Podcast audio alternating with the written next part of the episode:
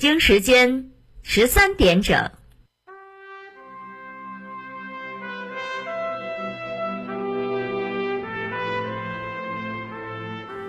历史与诉说，亲历与真相。欢迎收听广播剧场。《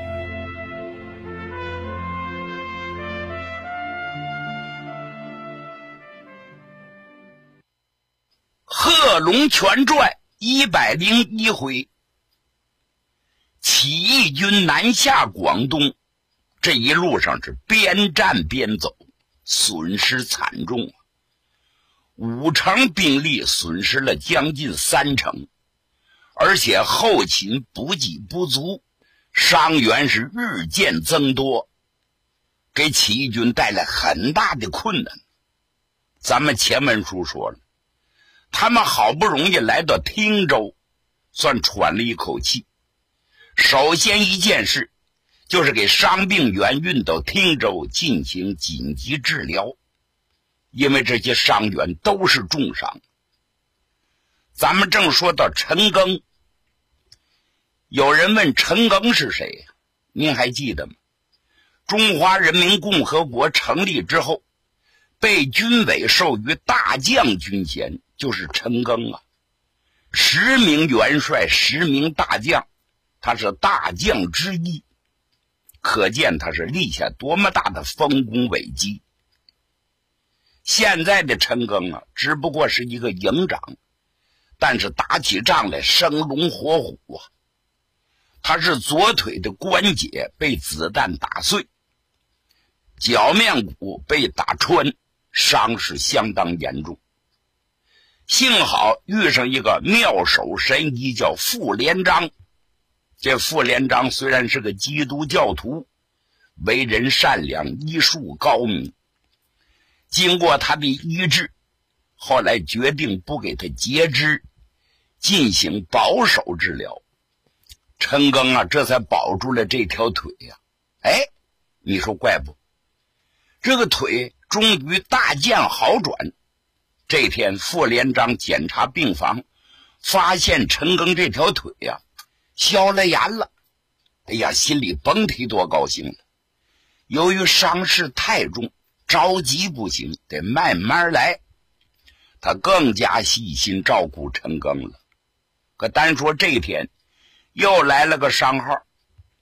这伤号使傅连璋大吃一惊啊！他一瞅这伤号，两鬓发白，那头发里头白色的头发居多呀，是位老人了。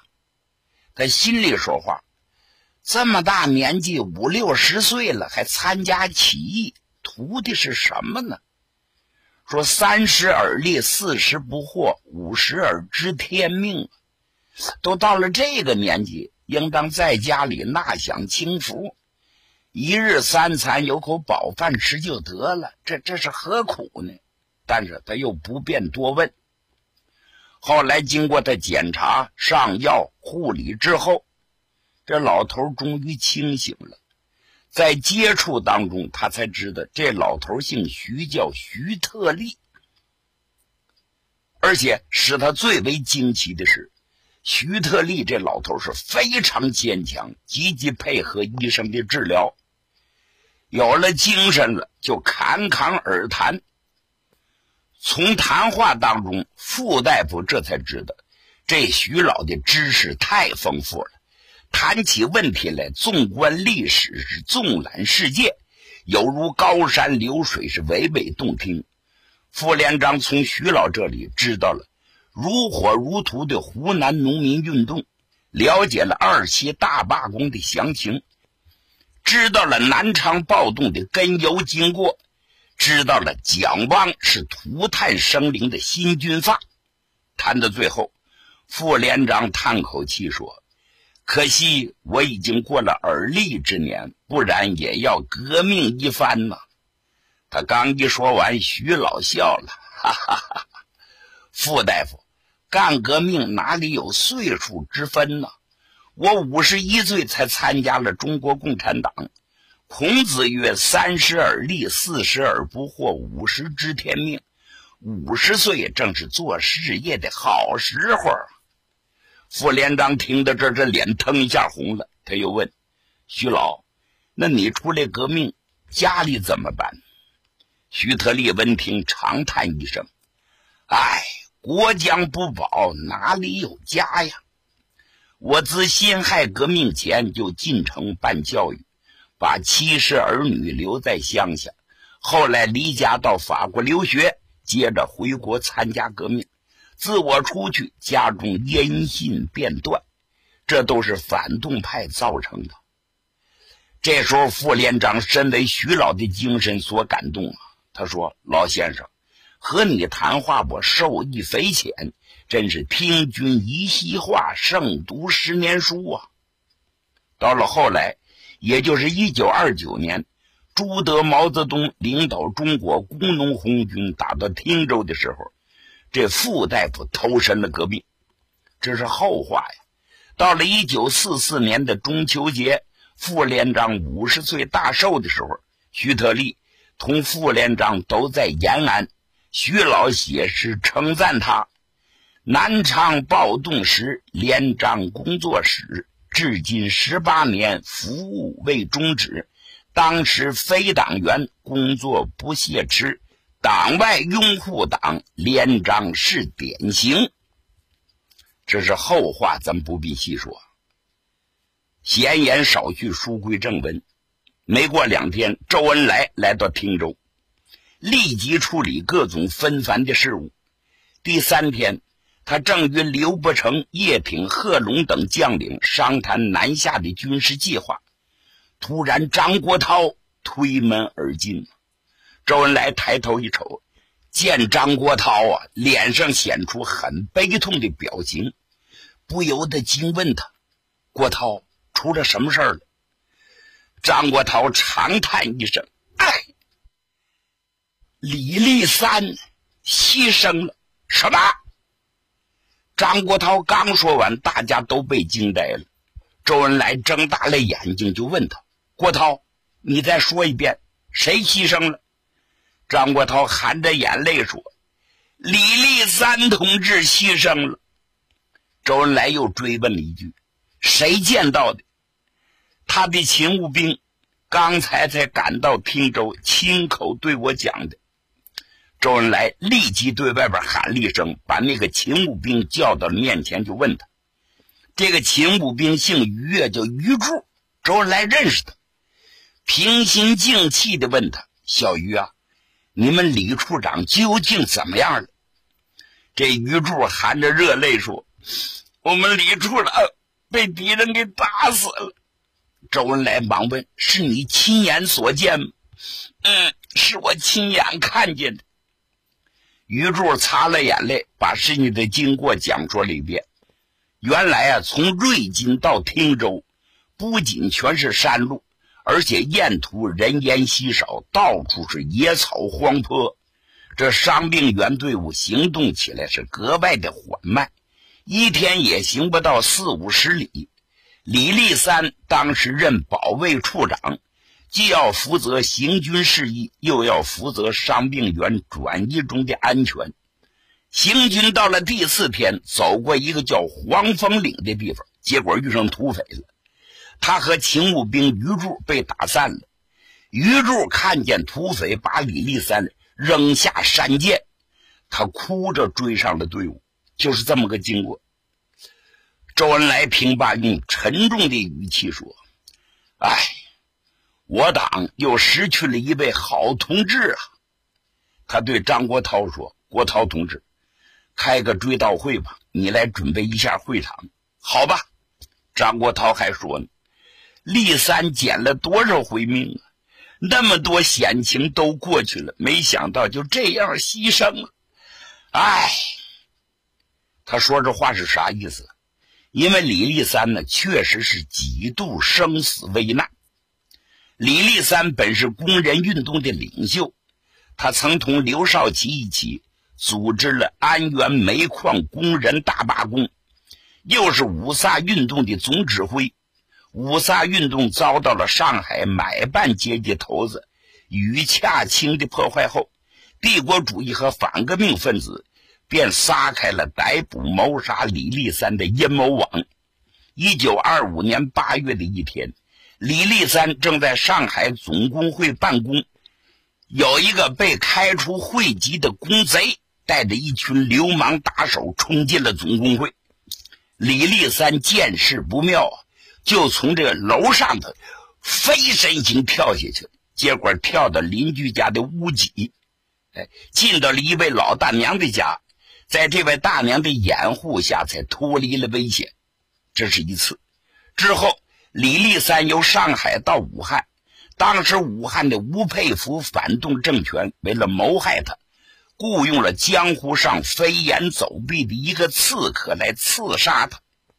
结果，这个刺客发现了李立三日夜与穷苦的劳工谈话，知道他是个正义的人，为他的行为所感动。便将吴佩孚要刺杀他的阴谋通知了他。李立三得知以后是迅速转移。那刺客也是个聪明的人，为了骗这些反动派，制造了一个李立三被刺死的谎言。反动派是信以为真，便在报上刊出了消息。工人们听说李立三遇难了，无不悲痛万分，纷纷举行追悼会。悼念这位工人运动的领袖李立三听了这奇闻后，笑着说：“反动派咒我死，我偏要活下去。这就是往事啊！大家都没想到，他竟死于南下的途中。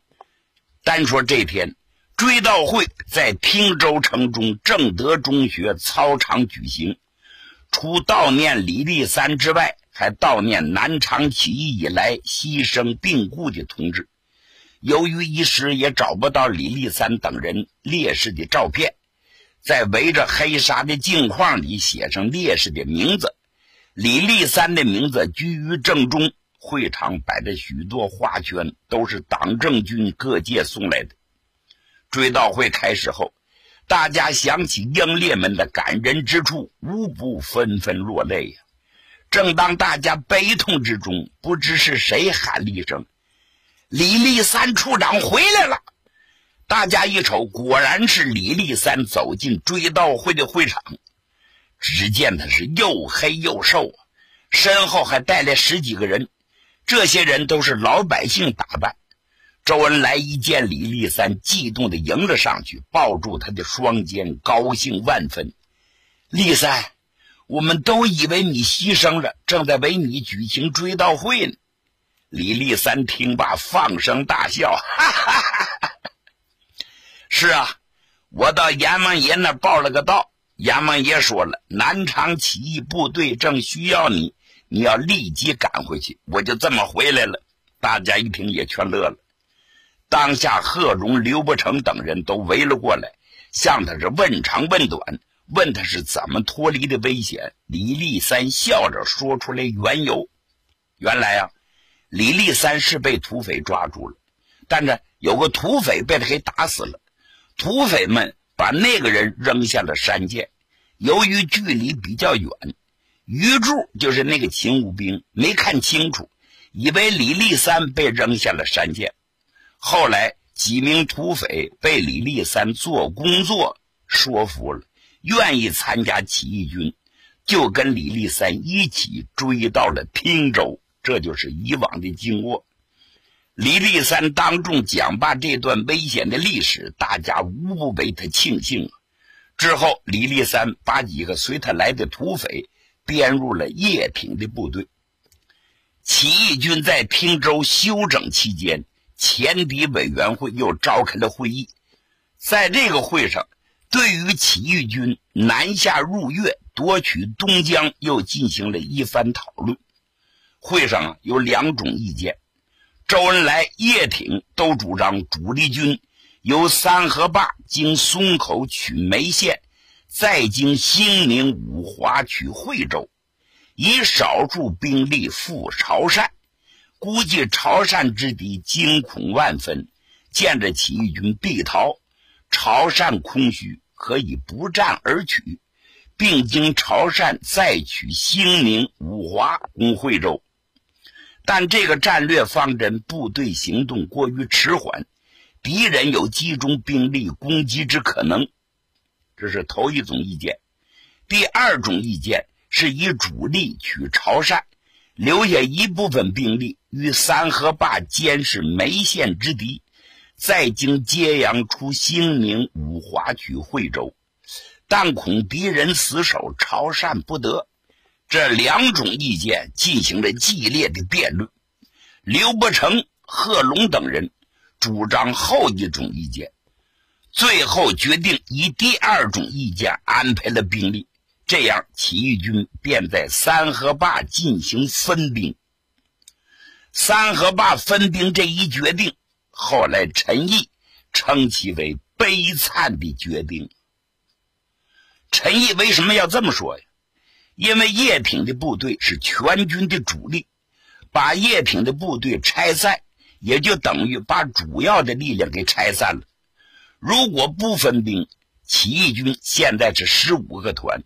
而桂系军阀加上陈济棠部不超过十七个团，敌兵与起义军兵力不相上下，而起义军战斗力又强于敌，结果三河坝的分兵便使得国民党军对起义军可以分头各个击破，致使后来起义军遭到了全军覆灭呀。此事后话，这里暂且不提。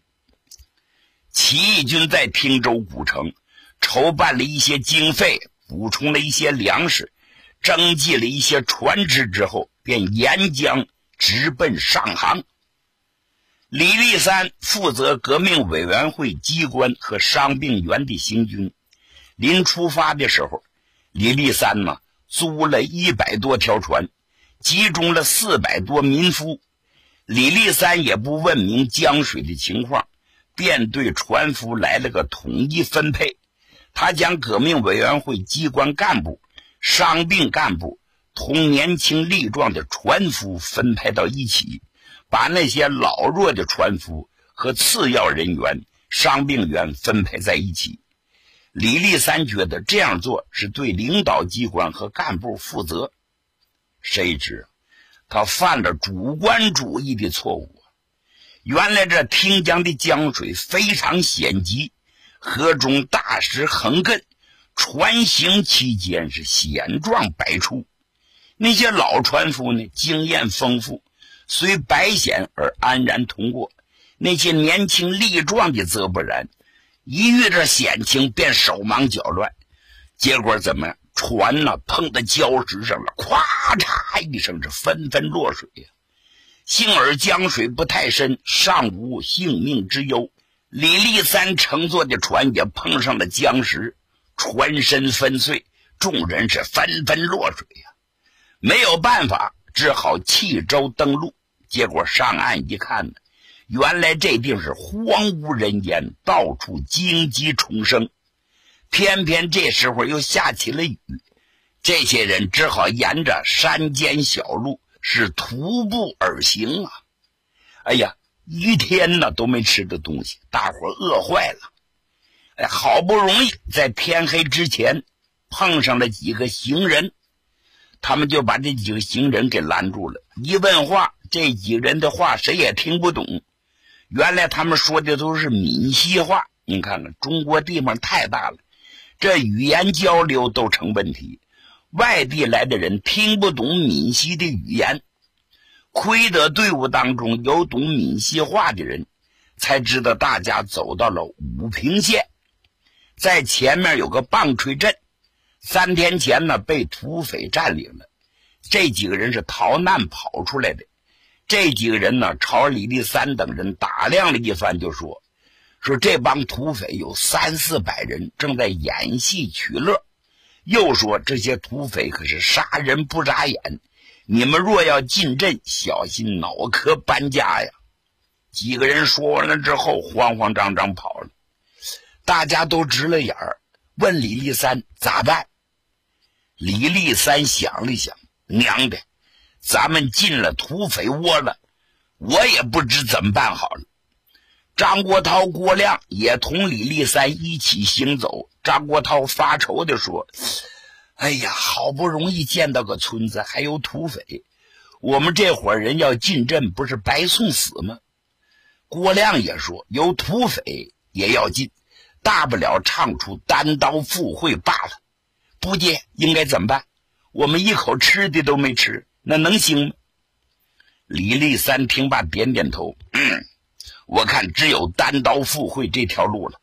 土匪摸不清我们的虚实，我们装作打前站的部队，我任指挥官，大家都装成士兵，咱们要大摇大摆的进阵。这才是一条生路。当下按照李立三的指挥，这支小小的队伍便循着一条小路进了棒槌镇。进了镇以后，见街口有家豆腐店，掌柜的姓王啊，人称王掌柜。这些人早已饥肠辘辘啊，便走了进去。郭亮装作卫兵在门口站岗，装成煞有介事的样子。进了店以后，大家坐下来。王掌柜笑眯眯的问：“呃，各位官长想吃点什么？”李立三就说：“有什么好吃的，只管拿来。”是是是。掌柜的笑呵呵，转身刚要走，李立三又把他叫住了：“等等等等！我说你们这个镇子里还有什么队伍吗？”王掌柜的说：“黑凤山的李大头李司令今天是寿诞之日，下山来了，正在镇上看戏。”哦呦！李立三心说：“真有土匪呀！看来这个黑风山的李大头就是土匪头子。”眼珠一转，他有主意了。哎，我说掌柜的，你贵姓？哎，免贵姓王。那有劳王掌柜的告诉他们一下，说我们司令有令，让他们继续演戏。我们是打前站的部队，在这路过，就住在街口，不到镇里去了，以免我们双方之间发生误会。你听懂了吗？王掌柜的点点头，听懂了，听懂了。说完了，准备了吃喝，准备完了，给李大头报信去了。李大头何许人也？他呀，是这一带有名的土匪头子，双手使枪，说打鼻子不打眼，说打眼珠打不上眼眶子，江湖人称双枪手李大头。李大头正在这美美滋滋的看戏呢。王掌柜的到了近前，哎，报告司令，方才小店之中又来了一支部队，不过是打前沿的。哎，他说他们司令说了，呃，跟您呢井水不犯河水，他们只是在这路过，说什么您听您的戏，他们呢稍作调动，然后就离开，以免发生误会。什么？哪来的部队？这我没敢问呢。李大头把脑袋晃了晃，他娘的，哪来的杂种敢踏爷的地盘这时候身边有一个人说话了，这个人叫李四乐，是李大头身边摇羽扇的军师。他小声对李大头说：“司令啊，这些人咱们可惹不起呀，他们肯定是从南昌打到这里的，打了一路了。”听人说，在会场把钱德军的兵马都打得尿了裤子了，我们不可不防。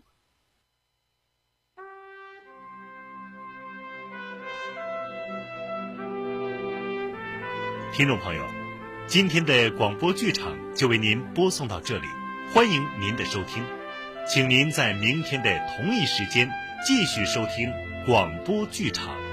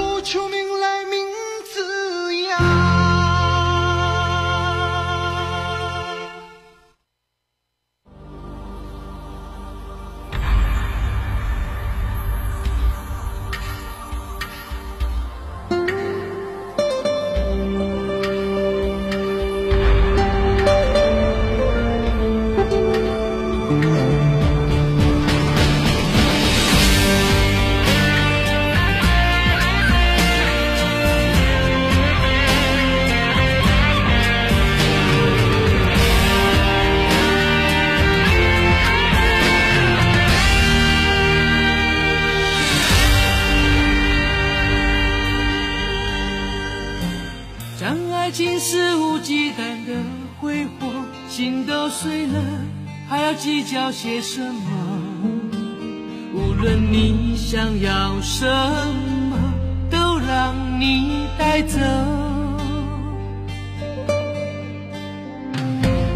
如果你觉得自由是快乐，爱是犯了乱了陈旧的差错，又何必在乎别人怎么看、怎么说？